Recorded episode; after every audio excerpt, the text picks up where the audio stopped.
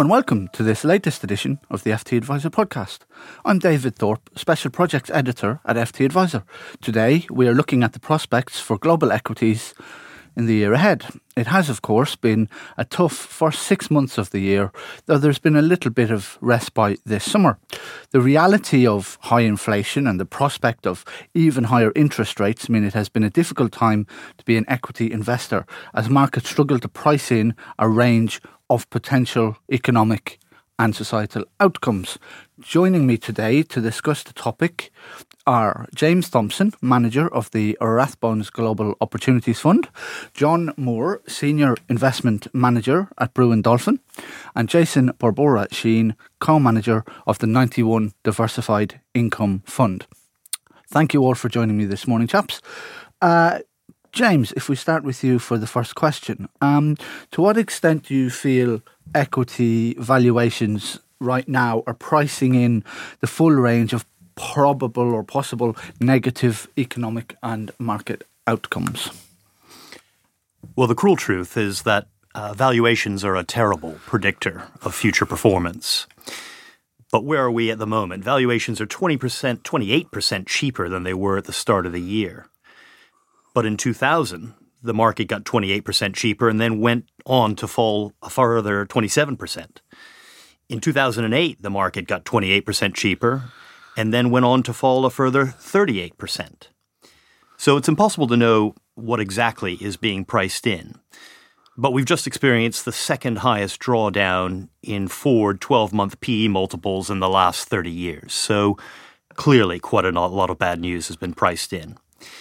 I think one of the most interesting contrarian signals is that bad data is starting to be seen as good. There was some poor second quarter GDP data that was met positively by the market because I think it opens up the door to a more balanced Fed. We want to see a slowing economy because that means that interest rate rises are having an effect. Inflation is starting to drop meaningfully, and we're potentially closer to a Fed pivot. Thank you. Um, Jason, your product at 91. Um, diversification is one of the, the priorities on, on that mandate, but how, how do you think about equity allocations within that right now? Sure. So we in this fund are effectively trying to create an alternative to fixed income assets and specifically with a diversified income fund to more high quality or lower risk bonds like government debt. In that context, equities are designed to provide us with an attractive level of income. So we're focused on income generating or dividend yield equities. And that is an attractive place, I think, relative to a lot of fixed income assets. If we look at it relative to history, most bonds, most corporate and government debt yields less than it did 20 years ago, whereas a number of equity indices yield uh, yields more than it did. I think ultimately, though, it is about that question of uh, what risks are are being priced by the market. So I think some of the more recent optimism has come on the back of hopes that the central banks will be able to ease a little bit. Um, we are somewhat more cautious around that. We think there is potential that this is more of a, a head fake, a bear market rally, than it is um, an indicator that fundamentally anything has shifted and allowed the Federal Reserve in particular to move towards an easing bias. And I think within that context, income equity is an interesting place because it can does behave more defensively than global equities, and in particular relative to those indices concentrated in, in long duration equity assets such as the tech sector.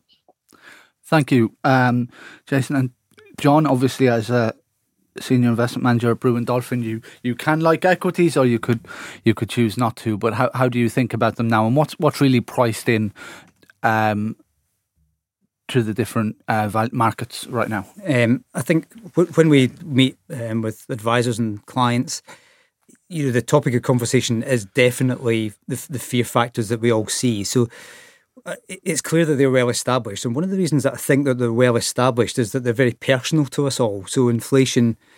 Uh, higher oil prices, they're very personal to us all. And so this, this is a very personal, um, you know, pullback. And that's very different to the situation in 2008, 2009, whereby the banking crisis was very significant for the financial services sector, but actually on the high street, it, wasn't necessarily an event. So this is a very personal um, aspect.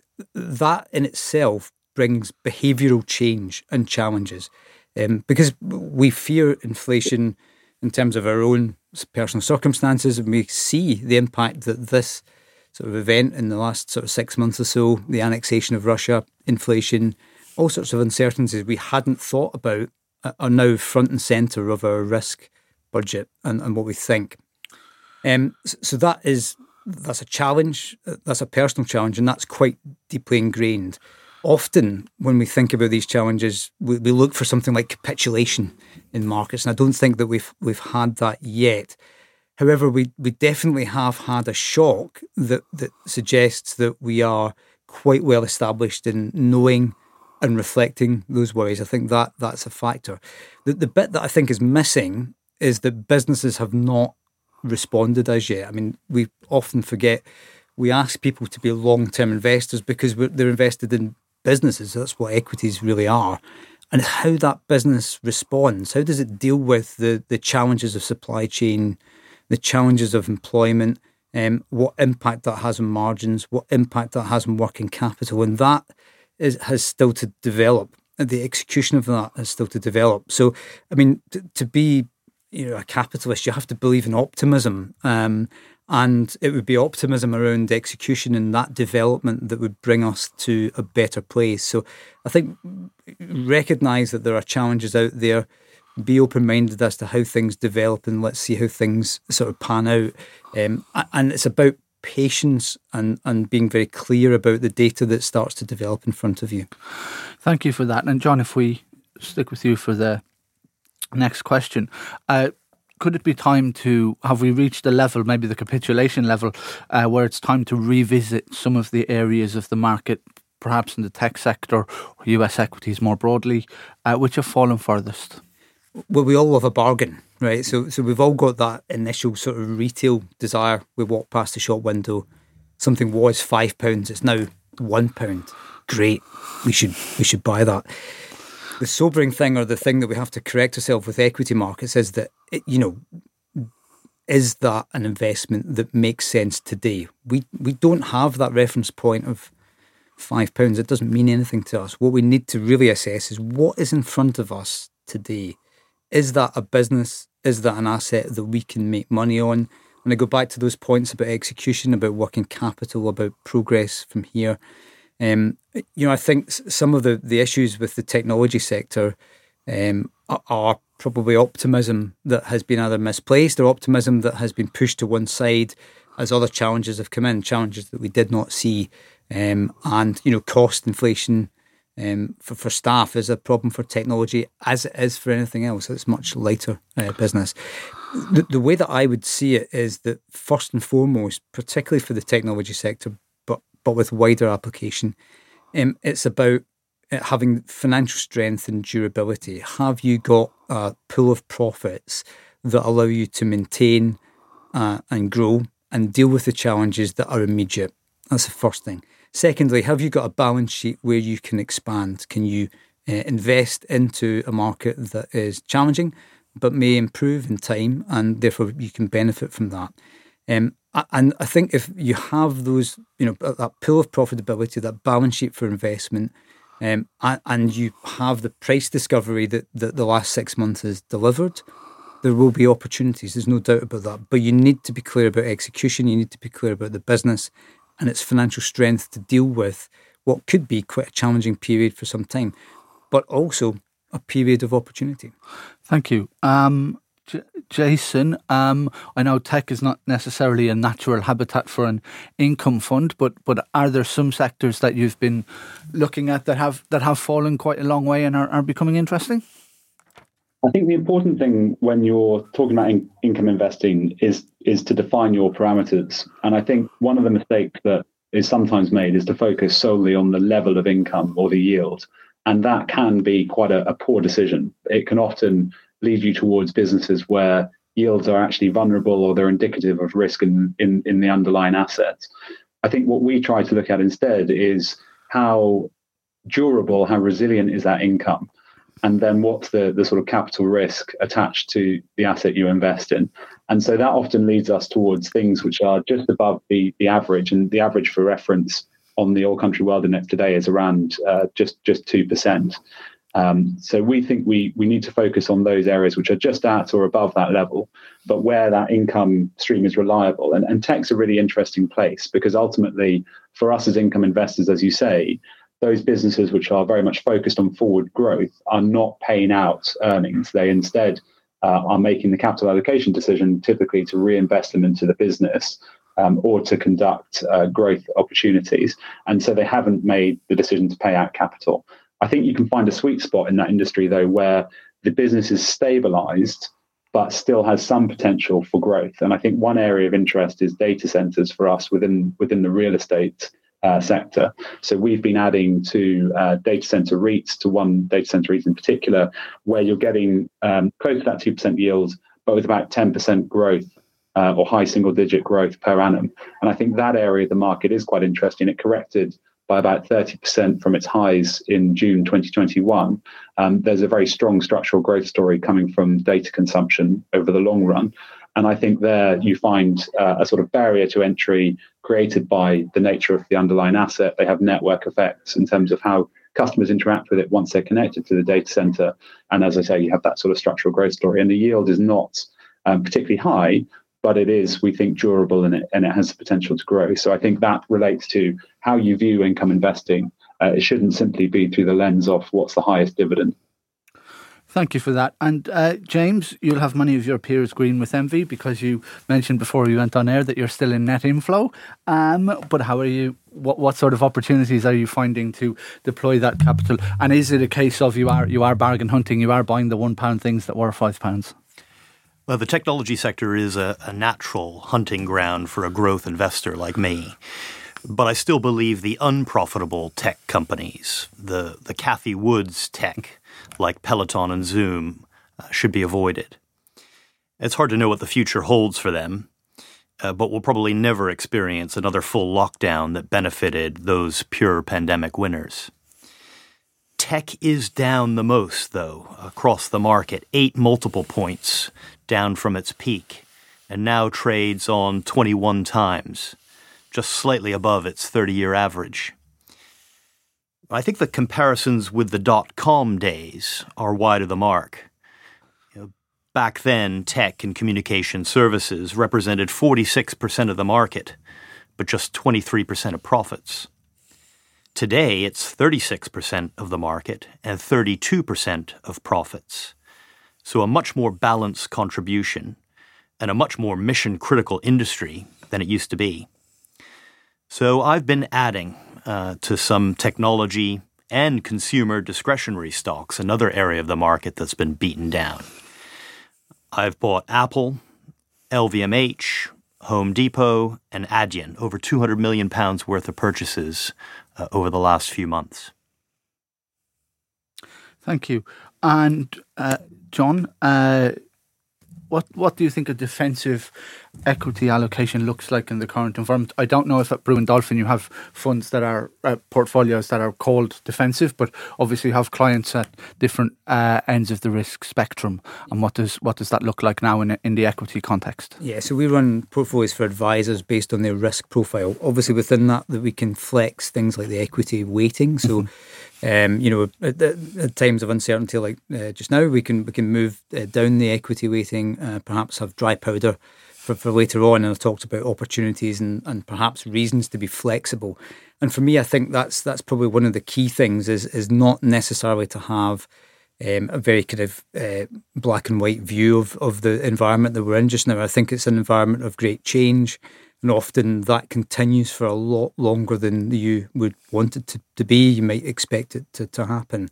Um, I think within the, the, the, context of what is a defensive equity, uh, you know, from my point of view, I mean, you can point to uh, different sectors, different uh, particular stocks, um, and I'm sure my um, my fellow podcasters here will, will, will call some of those names out. Um, I, again, I go back from my point of view. I think the defensive nature of an equity will be its ability to execute and deliver uh, in line with people's reasonable expectations, perhaps exceed people's revised expectations. So it comes down to this idea of delivery. I think I'm much less sort of focused on it being in a certain sector or in a certain area. It's much more about delivery and about achieving a momentum um, and the, the ability to get a path for shareholder value. I think that is going to be very important. And I say that in contrast to the last, say, uh, two years or so, where we focused on a pandemic period whereby we were just happy for businesses to have survived that period. We were all happy to have survived that period as, as well and, and as individuals. So, um, you know, execution and profitability and cash flow were, were less of a focus. Um, but for me, they're much more of a focus at this point in time. So that aspect of being defensive, I think, is about your ability to be sure about um, how something delivers, uh, to gain confidence in that. And as you gain confidence in that, other people will come to join the party and push the value of your asset higher. So that's the sort of way that I would sort of view it. And I think we, we talk about it a lot in our asset allocation um, and our investment selection. Um, so it's a subject that we're quite restless about. And that really is where I think we are with that. Thank you. Uh, Jason, um, how, how do you think about uh, defensive in the in the income context? I think it is that resilience of income stream, and ultimately you then have to consider the valuation attached to that. So it's it's sort of tempting to say that, for example, utilities companies here look very defensive because ultimately their earnings tend to exhibit little volatility and they can weather uh, a recession. I think ultimately though what that can miss is the fact that they've already performed very strongly relative to other sectors in the year to date. So I think ultimately you have to look at the valuation in combination with the earnings profile and also have a concept or a consideration of the um, nature of where investors are positioned. So I, I, do think that real estate is one area that's being overlooked currently. It isn't actually as defensive as some some think in many ways because there is clear cyclicality in the earnings streams of, of many real estate companies. And in particular there I'd highlight retail and office. But I think if you look at, for example, tower companies, um, mostly in the US or, or logistics companies, then those do exhibit very stable earnings profile. They've been hit somewhat by the rising yield environment, so they're trading at more reasonable multiples now. So you have some degree of cushion, I think, should the economic environment deteriorate further. And ultimately, I think that's providing you with a degree of defensiveness. So I would I would propose that those present a more defensive profile. I'd suggest that financials uh, present less of a defensive profile. And that is even with the decline that we've seen in the share prices of many, particularly of the US, uh, less so in the UK companies this year. But the reason we're more concerned about those is that ultimately the credit environment does appear to be worsening. So credit conditions in the US have tightened quite significantly. That's true of, of market implied data, i.e., where we see credit spreads, but also of fundamental surveys. So, for example, if we turn to the senior loan officer survey in the US, which the Federal Reserve uh, place quite a lot of emphasis on, then we think that ultimately um, those areas of the market could be more at risk going forward. Thank you, James Thompson. I'm not sure uh, defensive is, is really what you're what you're thinking about right now. But if you were thinking about that, uh, what what does defensive mean to you in the context of the Rathbones Global Opportunities Fund? Yes, I mean running a global growth fund doesn't mean I have a license to be reckless, and uh, I, I always have a defensive or weatherproof allocation in the portfolio, about 20% of the fund at the moment, and it can vary between 15 and 25%. And that was really a direct reaction to my dismal performance back in 2008, which convinced me uh, of the need for enhanced risk management, that I have to own some less economically sensitive, less GDP correlated investments and they've been my best performers year to date. Stocks like Costco, Coke, McDonald's, uh, Mondelez, which owns the Cadbury's chocolate brand, uh, a pest control company uh, in the U.S. called Rollins, uh, and even a garbage collection business. Uh, no longer just the, the preserve of, of Tony Soprano, one of the most defensive but still growing businesses in the in the market. Uh, and even in the last recession, uh, uh, revenue growth never turned negative. So it's important ballast in the fund. But on a five year view, I don't think these will be my top performers. The problem is that pure defensives are very expensive relative to the rest of the market. They're trading at record high PE relative to the market, and really similar to what was seen at the worst point of past recessions. That's the that's what they're in the portfolio for to be some ballast and defensiveness uh, in in more difficult times. And when the market recovers, uh, it will be our more pro-cyclical uh, and economically sensitive names that outperform. Thank you for that, James. And um, if we stick with you for the for the next question, as you've kind of touched on, and indeed all, all of the, the guests have, uh, we've seen some sharp divergences this year to date in how different equity markets or sectors within markets have uh, have performed. But could we be getting to a point where we start to see greater synchronization, whether that's um, a melt upwards or, or a lunge downwards, where, where everything kind of uh, falls or rises? I think we're in a world of erratic and inconsistent returns where factor and style shifts blaze up quickly and then burn themselves out. I think we'll see large divergences, uh, particularly by sector and style. Just as we saw oil and gas stocks up 60% at one point this year, we'll see similar inflections in other sectors. Uh, many just want to retreat, uh, but I think that would be wrong. You know, market timing is a dark art, and some of the best returns come when you least expect it. You know, over the last 30 years, if you've been invested every day in the S&P 500, your average return would have been 9.9%. But if you missed the best day, just one day in 30 years, your return would drop to 6.1%.